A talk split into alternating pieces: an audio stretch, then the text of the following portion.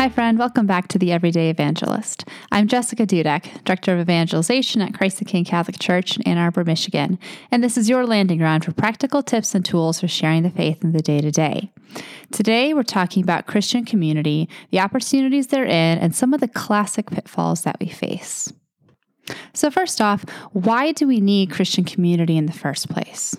Well, to put it very simply, Christian community gives us an opportunity to put our faith in context of our daily lives.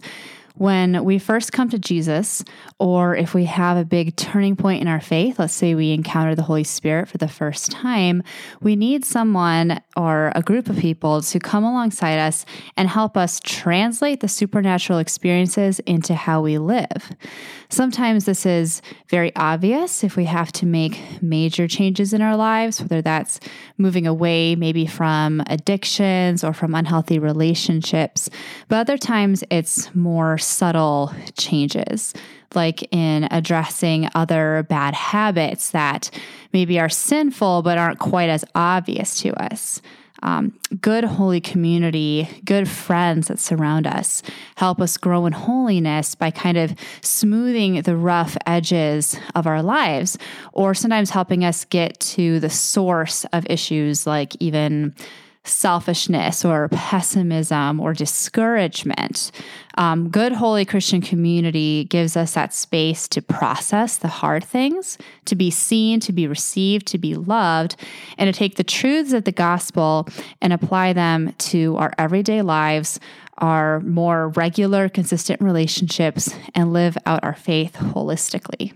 So, with that, Christian community gives us an opportunity for holistic growth. You know, we grow spiritually in our knowledge of God and our understanding of the scripture, um, or in our experience of living out a relationship with the Holy Spirit. Community gives us all of those things. But we also grow as people from our relationships with each other. And when we have good people surrounding us, you know, that holiness is going to beget holiness. And so that'll play out in our families, in our work, um, in our discernment of careers and where God is calling us. What we look at is we look at a growth that isn't just focused on one area of our lives, but expands into just all of who we are. The next thing that's really important in terms of why we need Christian community is because it gives us that place, that opportunity to experience Jesus and to come into a relationship with God. Everyone who is a professed Christian today is a Christian because somebody else told them about Jesus. I'm a Christian because my family told me about Jesus. You're, if you're listening and you're a Christian, you're a Christian because somebody told you about Christ. Maybe it was one person, maybe it was a lot of people. Regardless of how it happened, that is the way that we come to become Christians and to have a relationship with Jesus. So it is through holy community that the mission of the church goes forward, and through holy community that we all grow. So these are good, really holy things. And I think that's why the devil attacks Christian community as much as he does. I don't know about you, but I have seen so many ministries throughout my life rise and fall. And it's a very discouraging thing when they fall, um, especially if you've ever been in a ministry when it starts to crumble down or when something goes awry. It can be extremely deeply discouraging and harmful. And so, and we're all hurt.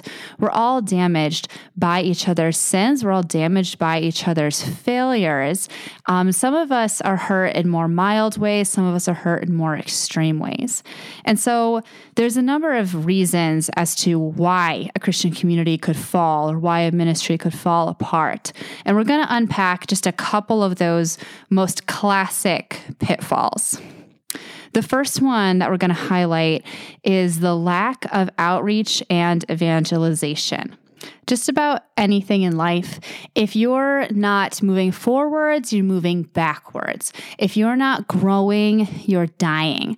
And particularly the church, if we are not thinking outwardly, thinking about who's not in the room and seeking them, then we're stepping away from our mission. And in doing so, we're it's like we're cutting the vine and cutting ourselves off of that connection to the mission, off of that true connection to the church.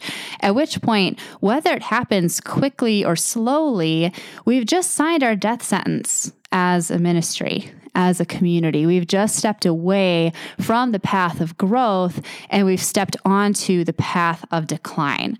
So basically, the moment we stop evangelizing and the moment we stop reaching out to people who aren't present, that's the moment that we start going backwards. Evangelization is the pulse and the mission of the church.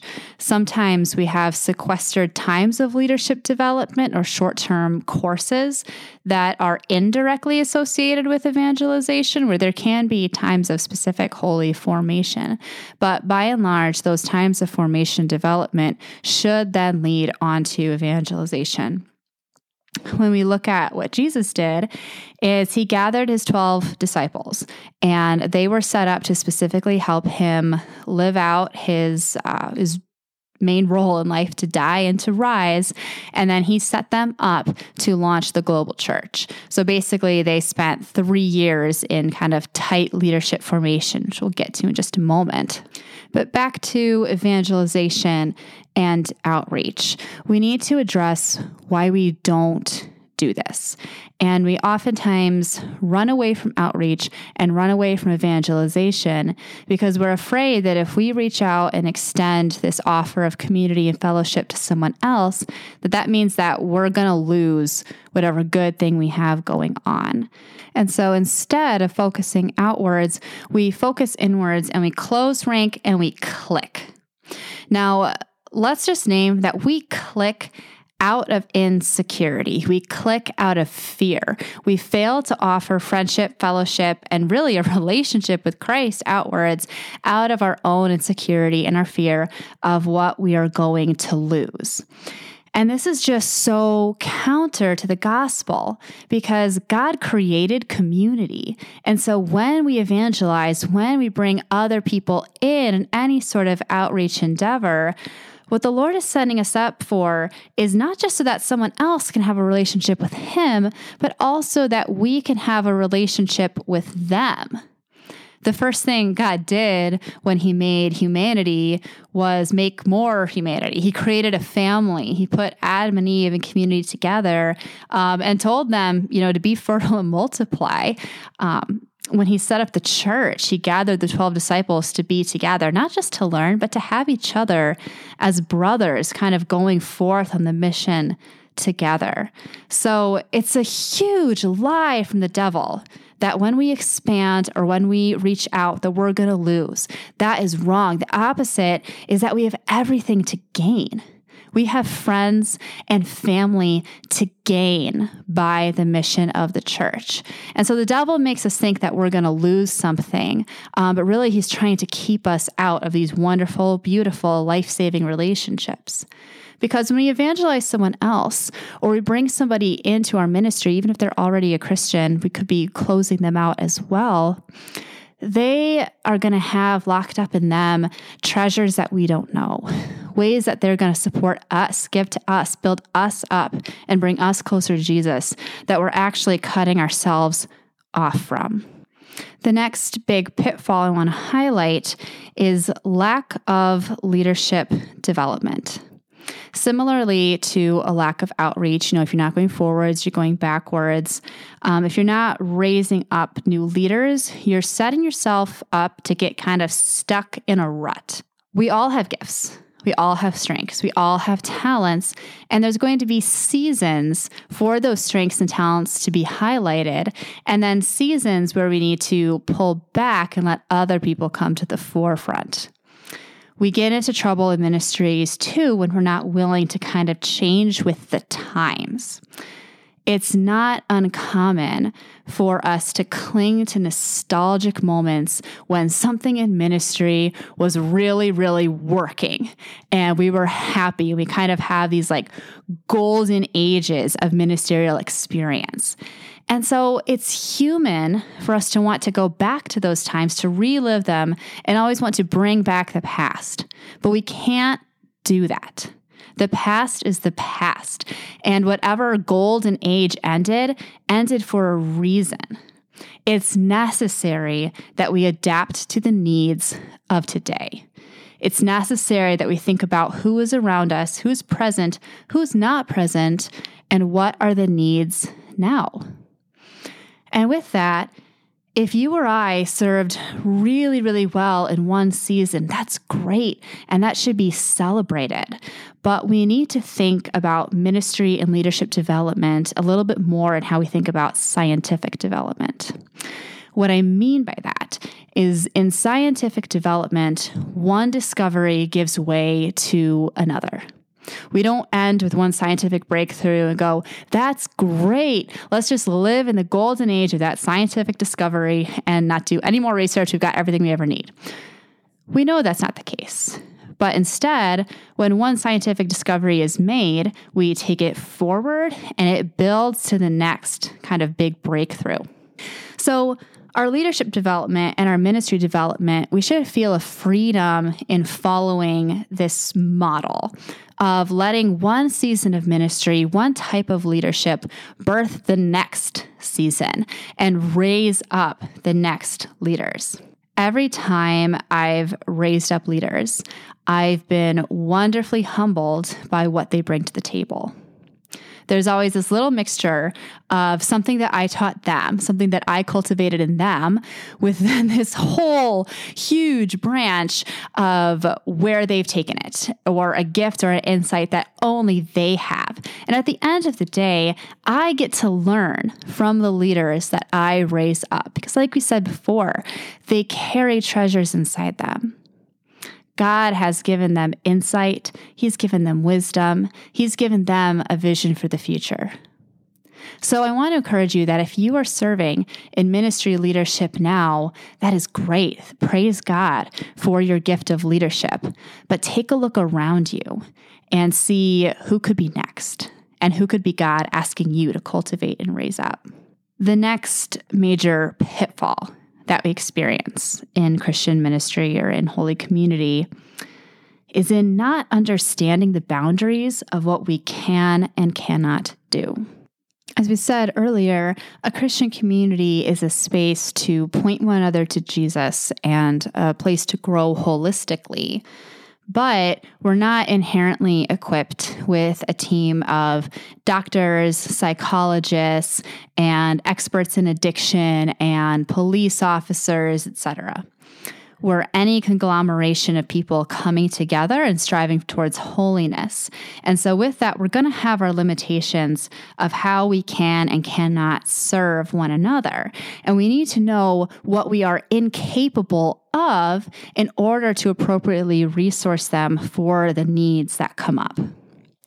So, a few examples that are common and likely to pop up inside a Christian community is you're likely to bump into issues surrounding mental health, um, possibly addiction, marriage problems, and sometimes issues of abuse. It's excruciatingly important that we do not hyper spiritualize these problems and act as though simply praying more is going to fix the fix the problem for them. The reality is that God wants to heal and deliver um, in every possible way, but He's a all encompassing God. He made the mind, um, he works through our talents and skills. He set up the justice system for a reason. And oftentimes, when we're in these more crisis moments, He's calling us to get help from outside of ourselves. God's not putting a burden on us, saying, You need to pray more and then your problems will be solved. But He's actually saying, Come to me and I will give you that rest. He points us in the spirit and in the natural to pathways of freedom. And Christian communities get into trouble with these areas when we pendulum swing from like I said, the over spiritualization and kind of putting the problem back on them or not doing anything. So we kind of vacillate between one or two approaches of taking uh, way too strong, putting way too strong a hand on the situation when we're not actually equipped to care for it or by ignoring it. And these are both very dangerous responses because when we step in too strongly on something that we are not actually equipped to solve, we're just creating more problems for the person. And that environment can be set up easily to lead to spiritual abuse. However, doing nothing means that the person is not being cared for by the church. And really, their Christian community has failed them. And I hate to say that I've seen people walk away from the church uh, because those in their community were not prepared to help them in their time of highest desperation. Instead, we need to be ready to respond to the need appropriately and know what to do when it's beyond our control. It's a very good practice in overseeing a ministry to know what therapists you trust. Um, to have a little bit of training or experience to know what are signs of suicide that you need to watch for, or what are um, signs that are indicative of maybe like a manic swing or breakdown, to know when you might need to take somebody to the hospital. Be connected to a safe house for those who may need to flee an abusive situation. Um, and don't be afraid to tell somebody that you think they may need AA or that they may need marriage counseling. And again, a Christian community, good friendships, sometimes we see the needs in each other and we can offer that support. We're supposed to, we're called to offer that support and give that tender care to one another. But it's bad boundaries if we think we can fix a problem that we can't. Ultimately, we're going to hurt the other person more, and we're actually probably going to hurt ourselves in the midst of that as well. Boundaries give way to freedom. So, knowing your own capabilities and knowing what you cannot do means that you can actually be set up to help somebody else. So, when looking to overcome these pitfalls, how can we maximize our Christian communities instead? So, the three things evangelize, empower, and equip. So, evangelize. Do what a spiritual community does best and bring people to Jesus. With evangelization, you know, as we're reaching out to those who don't have a relationship with Christ, it's equally important that we reach out to those who have a relationship with Christ but aren't involved because we really can't grow apart from one another. And so we could be more indirectly harming somebody by not engaging them in our holy community. Um, with that, empowering comes after that. We need to have a growth plan in place so that we don't uh, become stagnant or hit a point of development where we can't keep growing. Sometimes people say we can't reach out anymore, we're at capacity, you know, we can't fit more people in the room or we can't serve more people's needs. This is why you need a growth plan. This is why you need to be training up leaders continually and regularly. The best possible scenario for the world is that, you know, everybody becomes a Christian, at which point we would need how many more churches, how many more dioceses, how many more bishops. We need need a growth plan in place. If we don't have a growth plan, that means you're not actually expecting to grow, at which point I would uh, challenge you to consider what you're doing. Lastly, be equipped. Set appropriate holy boundaries on what you can and cannot offer as a Christian community, and be prepared to call on others when you're at the end of your own resources and at the end of your own hypothetical rope. At the end of the day, holy community is God's idea, not ours. And we all need it. We're all desperate for one another. And unfortunately, too few of us truly belong to a holy community and a holy space. And unfortunately, many of us have been harmed um, by small groups or other forms of community um, failing in one of these ways or in other ways. But this is something that God wants to heal, and we can be that healing. God gives us one another so that we may know Him. In all things, lean on the Lord and allow the Holy Spirit to guide you. Amen.